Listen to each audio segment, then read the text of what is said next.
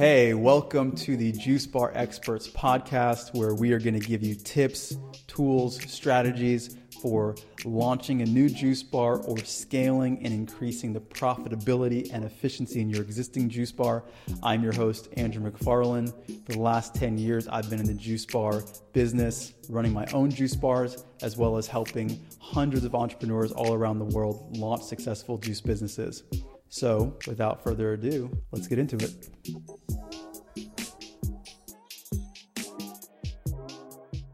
Hope you guys are feeling amazing happy, healthy, inspired to launch your juice bar businesses.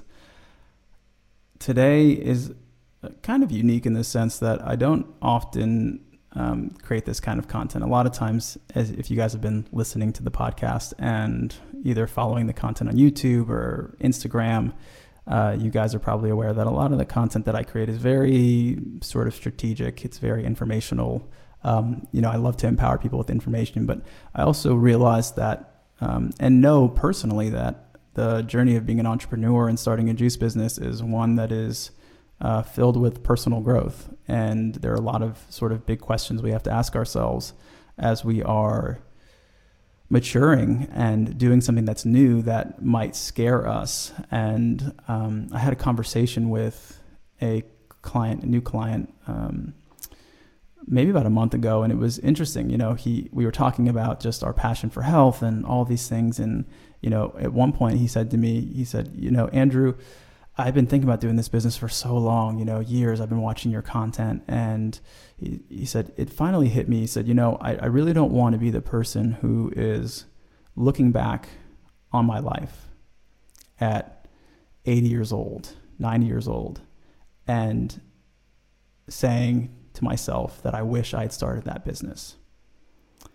And I thought, man, that is so powerful because it, really hit a chord with me because, in a lot of ways, without verbalizing it, I realized that this is kind of the way I function. I really look at myself and I look at my life and I, I, kind of project myself forward and then like look back on my life as to what I'm doing today and ask myself, will I regret either doing something or not doing something. And granted, we can't always know until we're there, but I think it's wise to be able to see if we're living from fear or we're not being in full integrity or living in our full presence or power by giving ourselves this perspective of time. Um, there's a really powerful, I think it was a blog um, or maybe it's actually a book that was written and, and maybe someone short formed it into some other kind of more digestible content. But I remember coming across something about the top 10 regrets of the dying. And, and one thing that stood out to me as it relates to this is that oftentimes people, oftentimes people who are dying don't regret the things that they've done. They oftentimes regret the things that they didn't do, the, the businesses that they didn't start, or the people that they love that they didn't tell that them that they love them. And for me, I just wanted to to bring this to the forefront for all of us in this process I know this audience is is full of um, you know aspiring entrepreneurs, and I know this journey so well, and I know that a lot of times people consume content, and it's it's important, it's valuable, right? You have to educate yourself to empower yourself, but with that, a lot of times people get stuck in this feeling uh, of never knowing enough and that is actually a kind of symptom of fear, right? Like, like it's it's definitely wise to educate yourself.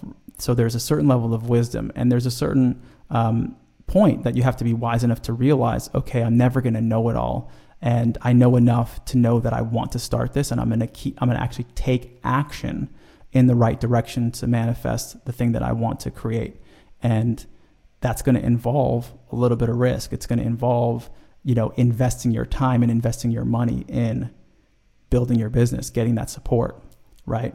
Uh, investing the energy in building a business plan or whatever it, that next step is, talking to investors, getting out of your comfort zone. So that's different for everybody based on where you're at. But it does require us to acknowledge that sometimes fear can play an unconscious role in dictating our lack of momentum, our lack of movement, our lack of doing. And oftentimes, the people who are most successful are not the people who are the most intelligent, right? It's oftentimes the people who are ha- have enough intelligence to be smart with a strategy, but it, you know that's not their that they're br- so brilliant that no one can attain a test and or attain that level of of, of understanding. It's that they're just willing to take action. They might be not. Uh, they might not succumb to their fear as much as most people will, and so this is a personal thing that all of us go through. You, you know, if, uh, you know, I know I stand here today as someone who um, has accomplished quite a bit in my life as an entrepreneur and my life as a whole, but all of that was connected to me facing a lot of deep fears, right? I think a lot of times people fear uh, how they'll look in front of their friends or family, right? They're, they're so concerned with how other people are going to perceive them that they don't want to fail. And or they fear, you know, going broke, or they fear there's just all kinds of things. And, and yes, it is important to be smart and and to have a mature level of caution, but we have to really look back and say, am I going to regret not taking action? Am I going to regret allowing fear of not doing the thing that was really put in my heart to do to have the final word? Or am I going to let my inspiration be bigger than my fear? Am I going to let my inspiration for the people that I can help, which is so important, right?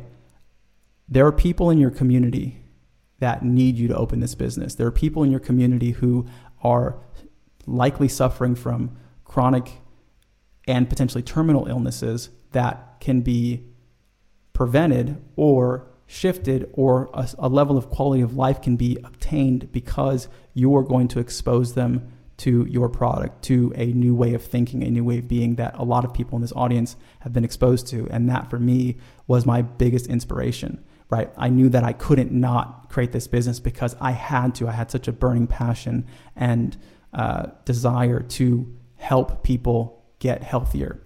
And that's still a great passion of mine. And so right now I've I've really felt that part of my mission is to empower other entrepreneurs as well to help other people get healthy. So let your inspiration be so much bigger than any fear that you have. Be smart about it, right? Seek guidance if you want our support. We're here. We run a full spectrum development company to help people with the things that we know that works. We've been in this business for over 10 years. We've seen hundreds of people launch all over the world. We know what makes these businesses work. So reach out to us. You can find us and our business at startajuicebar.com. You can reach out to me personally at andrew at startajuicebar.com com. But move forward, right? Don't let your fear have the final word. Don't look back five years from now, or even shorter. Don't look back two years from now with regret because somebody else in your neighborhood opened up a juice bar in the same place that you knew that you should have opened up a juice bar. Time is of the essence. We're not going to live forever. And we want to make sure that we're really taking advantage of, of the opportunity that's given to us and we, we make this world a better place together. So that's the message for today hope it moves some of you into a space of action. Hope you're happy, hope you're healthy, and I'll see you guys at the next one.